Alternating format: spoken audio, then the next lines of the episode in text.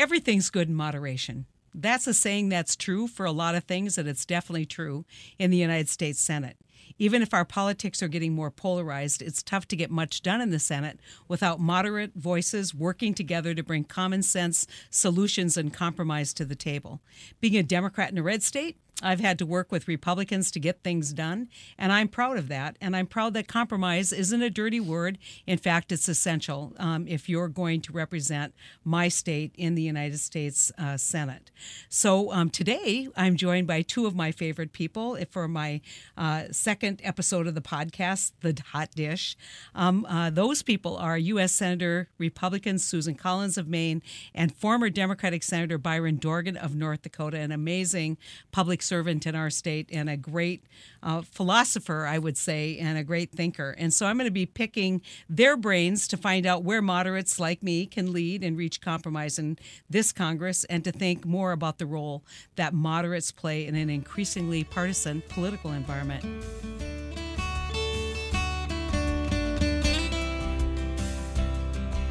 Well, I am so excited to be here with my friend Susan Collins, um, Republican from Maine, and I do mean friend. It's always interesting to me because you hear all about how he's my friend, he's my friend, and then you have real friends. Susan's my real friend. Um, but, you know, Susan, one of the questions I get all the time, and I know you get all the time, is can you guys ever seem to work together? And so I wanted to to use this podcast, which we call the Hot Dish, um, to actually have a conversation for people who will listen on how we can actually work together and how it's worked in the past. And there is no person in the entire Senate who um, I think exemplifies bipartisanship, a, a direction that's policy oriented and not ideology or politics. You have your politics. She's a Republican. I'm a Democrat. But that doesn't stop us from getting stuff done. And so I want to um, just maybe first talk about how you think things have changed um, since you've been in the Senate? Well, first, let me say that perhaps there's something about being a hardy person from a cold state uh, that teaches you to work together. And North Dakota and Maine certainly have a lot in common. And that's one reason that it's been such a pleasure to work with you to actually try to solve some of the problems facing our country.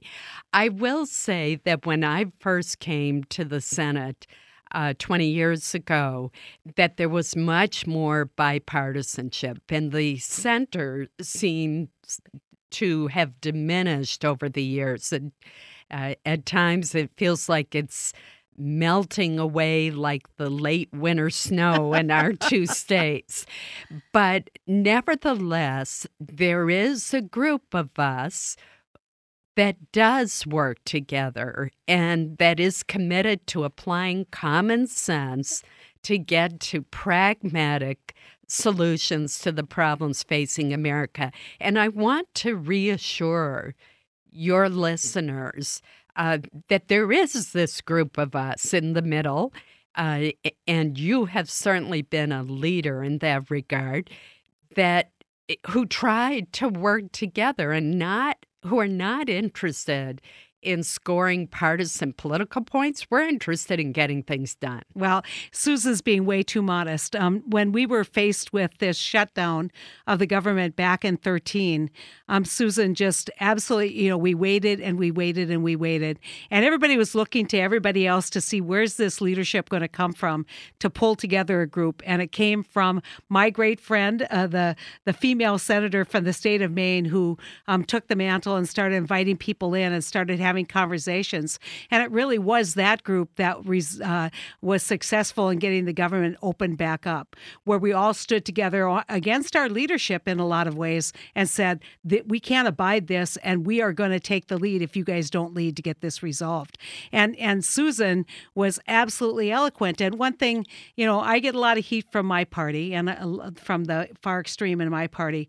Let me tell you, Susan gets a lot of heat from the far extreme in her party as well, but stays stays steadfast and enjoys incredible uh, ratings in the state of Maine. And and so I think that from our standpoint, and Susan, certainly, Susan, your example is you can be a successful politician and be somebody who compromises. I mean, you're a perfect example of that. You know, nowadays, compromise somehow has become a dirty word. That's not been my experience. Oftentimes, sitting down, listening to what the other side thinks, being open to alternative viewpoints, not only produces a solution, it produces the better solution. And that's what both of us do. Back when that disastrous shutdown of government occurred, I remember that you were one of the first people who said, I want to help. And together, uh, we put together a group of 14 senators, seven Republicans, six Democrats, and one independent, my colleague Angus King. And we worked night and day to refine a plan and bring it to our leadership. And you're right, the leaders weren't crazy about that because they weren't even talking to one another at that point. But it took this grassroots group of senators to come together, and it wasn't easy, but we wouldn't give up. And due to our work, government reopened far sooner than it otherwise would have. It was interesting because we were up against the debt limit, and then all of a sudden everybody's in panic saying, Do you really think we can find enough senators to do this? And I said, We've got the plan. All you these these are principled people. They're going to stand up for the plan. And I think we reopen government with a record bipartisan number of votes but it really took leadership. And and sometimes it's easy to be the second person on an idea or the third person when you're bucking your leadership. It's never easy to be first because they'll try and shut them down. And susan you were first. And so let's just put credit where credit is due. Um, i want to talk a little bit about uh, another issue that we worked on together that is a great example and that was the work that we did on um, making sure that terrorists didn't get firearms you know we saw our colleagues again polarized and you and i came one vote one vote from actually getting something passed, which would have been a record um, uh, as it relates to gun legislation in the in the Senate. That's absolutely right, and both of us come from states where we have a tradition of law-abiding citizens owning firearms, and uh, I grew up in a home with, with hunting rifles that were always around, and I've always been a strong supporter of the Second Amendment, as have you. But it made absolutely no sense for someone who is considered by our government to be too dangerous because of their links or suspected strong links to terrorist organizations it's too dangerous to get on an airplane to be able to buy a firearm. And both of us became very interested in this issue when, after the Orlando shooting, and we found that the individual involved had been on the FBI's watch list for mm. some time. And he had just gone off the watch list and then bought several firearms where he killed so many people. And what we have said is that if you're on that watch list, there ought to be, if you're on it right now, you should not be able to purchase a firearm. If you were on it within the past few months, there ought to be an automatic notification if you buy a firearm to the FBI. And I think the real difference between what we did and what, what was being proposed by others is a basic respect for the Second Amendment. And we were able to provide a process whereby somebody who may have been wrongly denied or wrongly on the watch list had 14 days. Um, the government would pay for the process. If they, the government was wrong, we'd pay for the attorney. So, so that simple short delay which would have prevented a gun from getting in the hands of a terrorist who's on the watch list, was not a restriction on, on firearms. It was simply a pause. Let's find out who you are and then give you a process to reestablish your Second Amendment rights. That's exactly right. And you worked very hard on those due process uh, provisions. And it was really helpful for me to have someone with your legal experience uh, work those out to ensure that no one was unfairly denied denied a right to buy a firearm because of some mistake that had been made. But it's also important to know that this list isn't just any list. This is a vetted list mm-hmm. where certain standards have to be reached before a person could yeah. be lifted. And very few Americans are on this list. And that was in contrast to other proposals which we both opposed that were far too broad. Right. I, I think she she compliments me on my legal ability, but Susan's vast knowledge of Intel and intelligence processes was absolutely invaluable. But I, I raised this Second Amendment issue because most people would say that's toxic. There's no room for any kind of bipartisan work. But when you have have two people who sit down and say, look, our common goal is that terrorists, people we know who are terrorists, we don't want them to buy firearms legally in our country, and then work through a process like we did, and then come so close come so close to actually getting it over the finish line. It it it it, shows you that there is no topic with the right attitude and the right ability to sit down and and respect other people's opinion, we can work through darn near anything. That's absolutely right. And I think this is a great example. And we did come very close. In fact, we came the closest anyone's ever come yeah. uh, to enacting a common sense approach to keeping guns out of the hands of terrorists who mean to kill us. Yeah. And I remember during one of the debates, President Trump actually endorsed our bill. He did? Yeah, I know. I, I text you. I said, maybe we can get it done now, Susan. But I, I want to get back to kind of the broader issues. Obviously, we have some real tough ones coming. Um, uh, one of the big ones is healthcare, and you and Senator Cassidy have had the courage um, if I can say that, to advance a proposal that you could get behind. I know you know that no pro- proposal that you send out is going to be immediately accepted. But we're on this path now where it just seems like we're two ships passing in the night. And it is so important healthcare is number one economically it's important because it represents a huge portion of our economy especially in states like ours but but it also affects everybody's life um, in a very direct way. And and I see I see that for too long uh, this has been about politics and not about policy and not about people's health care. So I, I think I think I hope that doesn't rip this Congress apart to the point where we can't put it back. I'm very concerned about that because I share the same goal. There's no doubt that the Affordable Care Act has some significant flaws. And we're seeing in certain states the individual insurance market just collapse, leaving consumers with fewer choices or no choices as insurers flee the market. Premiums have gone way up, deductibles have gone way up.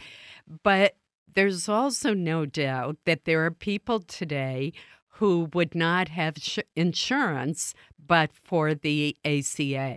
So that's why it's very important that as we repair these flaws in the ACA that we also come up with replacements provisions. I, I, you know, and and there's parts of your plan I think that, that make perfect sense to me. I have some ideas too, and I think we all have to admit that that a lot of the problems that we have had has been in the individual marketplace. It's been the so-called exchanges and what do we do.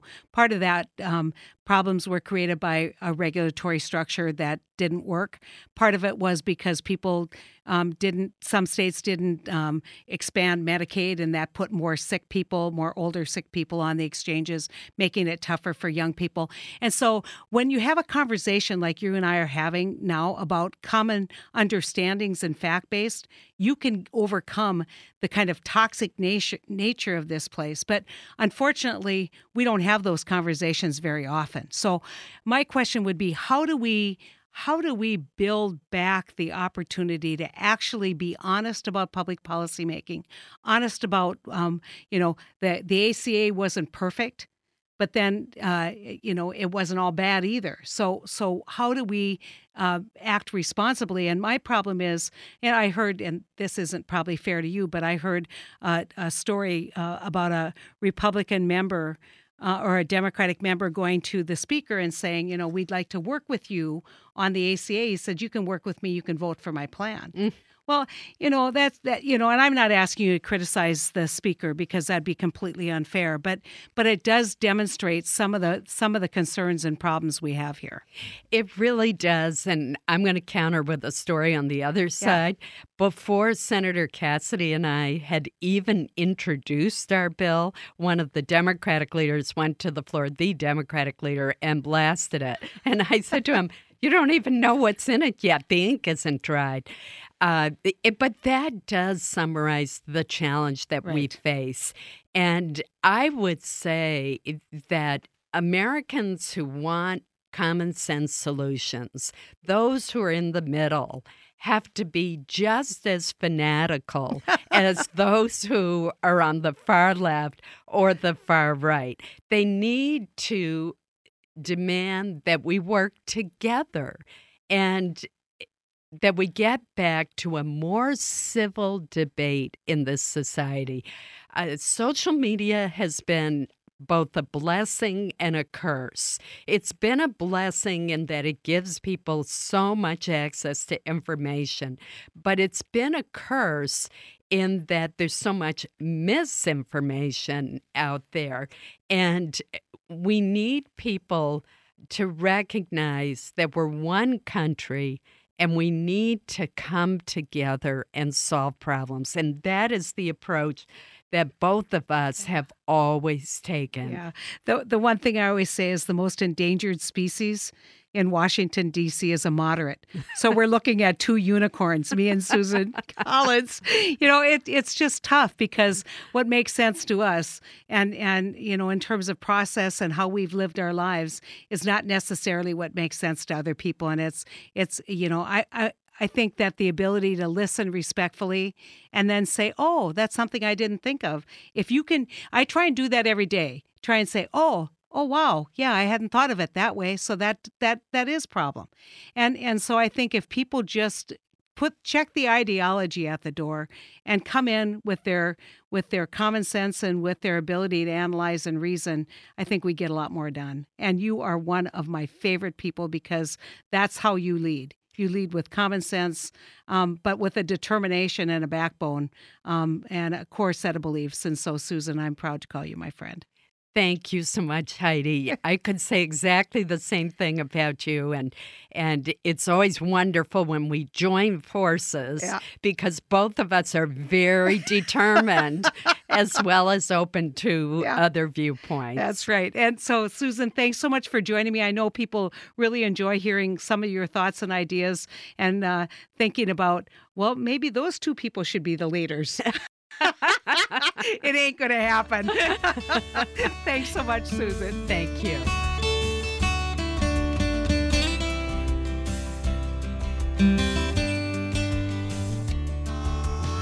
Byron, thank you so much for joining me. And uh, we were talking about um, kind of the two big issues that we see today in this Congress one being health care, and the other one being uh, uh, tax reform. And, you know, I'd like to see you know kind of compare your experience here as we go through pretty partisan exercise right now on both of these issues. Well, first of all, thanks for inviting me to come back. It's been a while since I've been here. Um, you know, it, it, the tax reform and health care you know, are similar in a couple of ways. One, I don't think either get done if it's just totally partisan. Yeah. They're big, heavy lifts. And the only way you can get something like that done is to have muscles from all sides of the spectrum helping. Uh, I was thinking back in 1986, the last time tax reform was done. We, Ronald Reagan called for tax reform in the campaign. Dan Rostenkowski, a big, gruff, huge Chicago pal, was chairman of Ways and Means. And, and the fact is, he said, we're going to do tax reform and it's going to be bipartisan. And the, he had the Treasury Secretary sit in the first markup of the Ways and Means Committee, which is unparalleled. But we wrote a bill that brought the rates down to 28%, and it was bipartisan. It's the only way you can really lift these these heavy legislative lifts. Now, by the way, I I would suggest a new title for your podcast. I'd go all the way and make a tuna noodle hot dish. that's that's for that's just for me now. We'll see if you can compromise on that. Oh, we we like to, you know, we don't grow tuna in North Dakota. so if we're going to do this, it's going to be tater tot hamburger hot dish because yeah, those are two products North yeah, Dakota. But products. noodles on yeah. a lot of tables, Heidi. We're working through it. We'll take that under advisement okay. because I'm a compromiser, so I'll at least You consider your suggestion.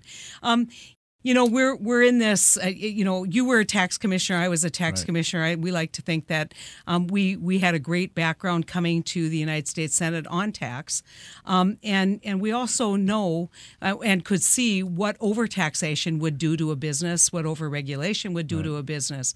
But this, I, I'm deeply troubled by the take it or leave it direction that we're headed in, in this Congress. And so, since I've been here, if you look at the first Congress, we didn't do much because people were afraid to vote. And that I, I worked very hard to try and open that up. The next Congress, we did some easy stuff.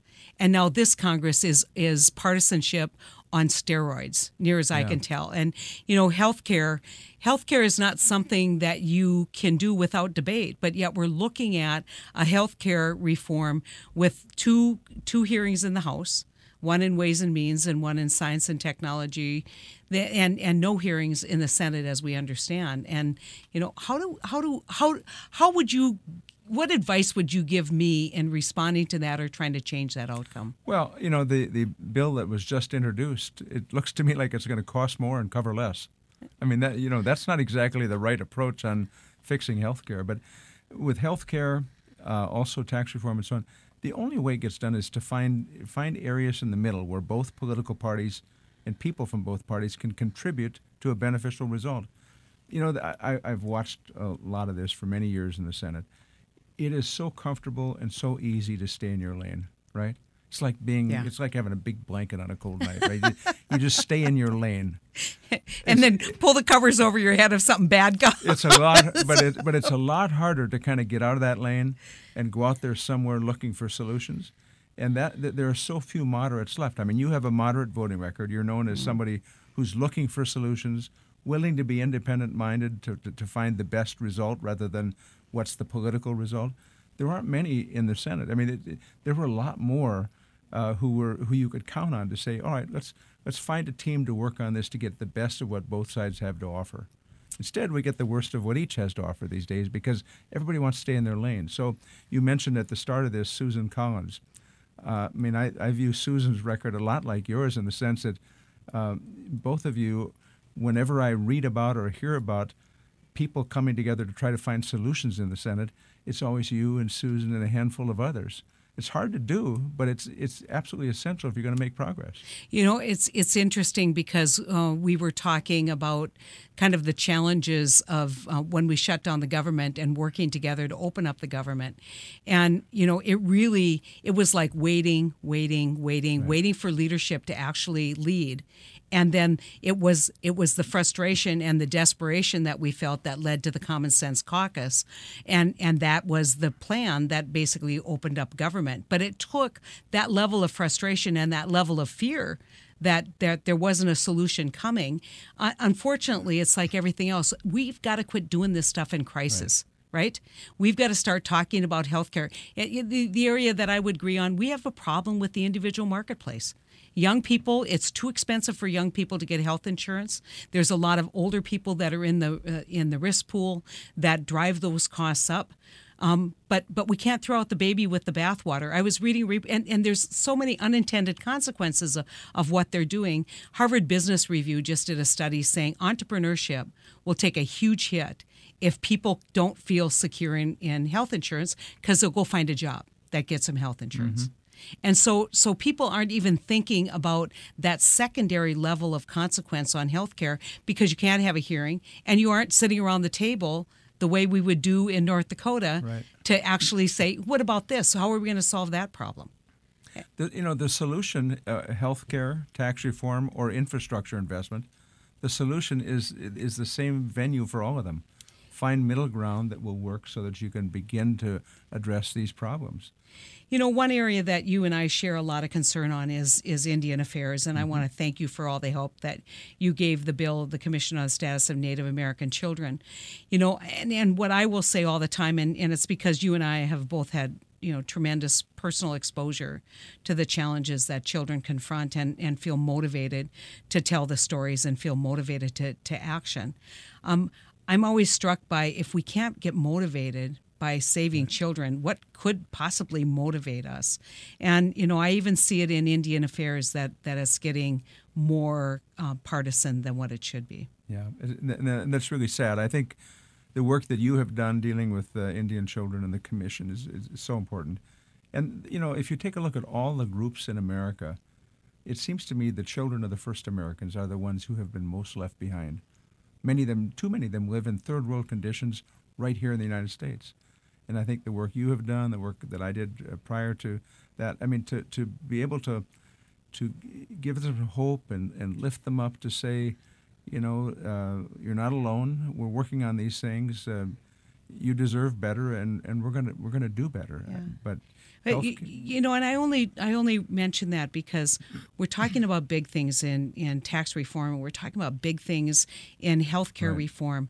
But helping children is not a big thing. It's not a big budget buster, but yet we can't even build a coalition around that. It has it. I don't know what it would take, or what issue we could actually find that kind of. Um, uh, partisanship, bipartisanship, nonpartisanship that would, would drive us to take action. Yeah, and in this case, different than any other case, we actually signed treaties, made promises, have trust responsibilities, and we said we'll do this.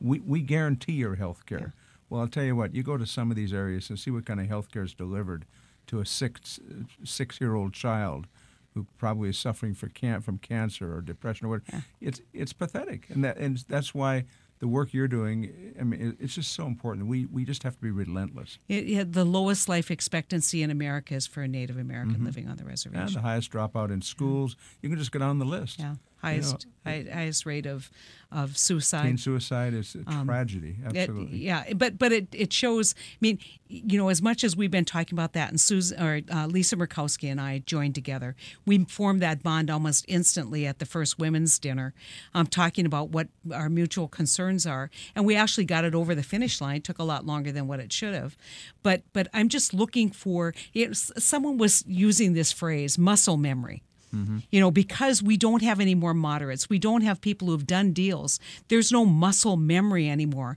and we're atrophying that that compromise muscle in yeah. Congress by more and more partisanship. Yeah. You know, I heard a story, and and I believe it's true that a that a, a Democratic member came to Speaker Ryan and said, "We'd really like to work on health care with you. We we don't agree that that everything we don't believe everything is perfect, and we want to come up with solutions." He said, "Well, it's good to have your help. How you can help us is vote for our package." Mm-hmm. I mean, there well, wasn't even an extension of "tell me what you think." It was yeah. we're, we're, we're, we have got the power. We're going to exercise the power. We're not going to delay one bit to listen to a, a second opinion. And and honestly, now you know, as we speak today, the opposition to this is really coming from from the right, and and so that's what happens when you try and uh, decide these things behind a closed door and not bring them out yeah. and not compromise. I mean, it's a prescription for failure, yeah. and they should know. If you if you start by saying only our side can contribute, and by the way, once we're done contributing, we'll tell you what it is, and then we expect you to vote for it it's not the way the system works. It can't work that way. Do, do you think it? Do you think Byron, in part, this is because leadership has asserted a bigger role, and that there doesn't seem to be kind of sharing of policy, you know, below uh, level of the committee chairs into kind of the rank and file? Well, I came to the U.S. House uh, in the Reagan landslide, 1980. Tip O'Neill was uh, Speaker of the House, and Bob Michel was Republican leader of the House. They liked each other a lot. They played cards together all. They golfed together all. They they just liked each other, and they were determined that whatever the rules were, they were going to make sure both parties, eh, you know, they worked to the rules. If the budget had to be out by a certain time, then the Republicans and Democrats had to had to meet those deadlines, or there were consequences. And it wasn't our side versus their side. It, it, there was it was a much better working relationship. And over the over the decades, I think what has happened is there's become, you know, talk radio has played a role, mm-hmm. cable television has played a role, and these days most people tune in to watch or listen to that which reinforces what they already believe, and in their mind there's very little competition of ideas because they don't hear the other side. Well, eh, how much how much do you think money and politics has played a role? you know, huge. catering catering to the the funders because the funders tend to be either on the right or on the left, and if you make them mad, then they're either going to find somebody else they're going to fund to primary members, or they're they're basically not going to support your campaign. Yeah, it's ruining our democracy. I mean, that's that's a fact. Unlimited money from undisclosed sources. It's it's unbelievably pernicious and injurious to our, our way of uh, uh, electing candidates. You know, in in these future elections, it's not you versus your opponent and your good ideas versus your opponent's good ideas and how much money can those good ideas attract to get the message out. It's not it at all. It's it's a super PAC that you've never heard of that likes you based in California and a super PAC based in Texas that likes your opponent, and then they and all this massive avalanche of money comes in, and virtually all of it is negative. Right? It's it's mm-hmm. all to produce negative messages, and we, we spend billions and billions of dollars denigrating the government and denigrating candidates, and then we wonder. "Oh, Gee, why don't people think well of the government and why don't they think well of our candidates? Well, you know why? Because we've just spent billions of dollars Telling we're people what slothful, worthless. indolent oafs they are. But the fact is, and as you know and I know, I mean, I, I served in the Senate a long time, and, and you're there. Uh, Republicans and Democrats, some of the best, most creative, smartest people you've been around on both sides, and yet the system keeps them apart. And and you know, good for you for saying I'm not going to be part of that. I'm going to find some middle ground and help people work on things that matter most. Well, one thing I will tell you that I think is different from your, the time, just that short period of Mm-hmm. time that you served eight years ago, right, or se- six, years, ago, yeah. and and now is that the money thing has just exploded, Right. Absolutely exploded, and and the most endangered species in this town is a moderate. Right. Somebody who says, "Look, you don't have have a license on all the good ideas. Let's listen to these other ideas." And you know, I've been trying to do reg reform, and and I just you know, it's it's like all of the the left leaning saying you can't do this, and all of the right leaning say you don't go far enough, and and you just want to say, do you want it done or not?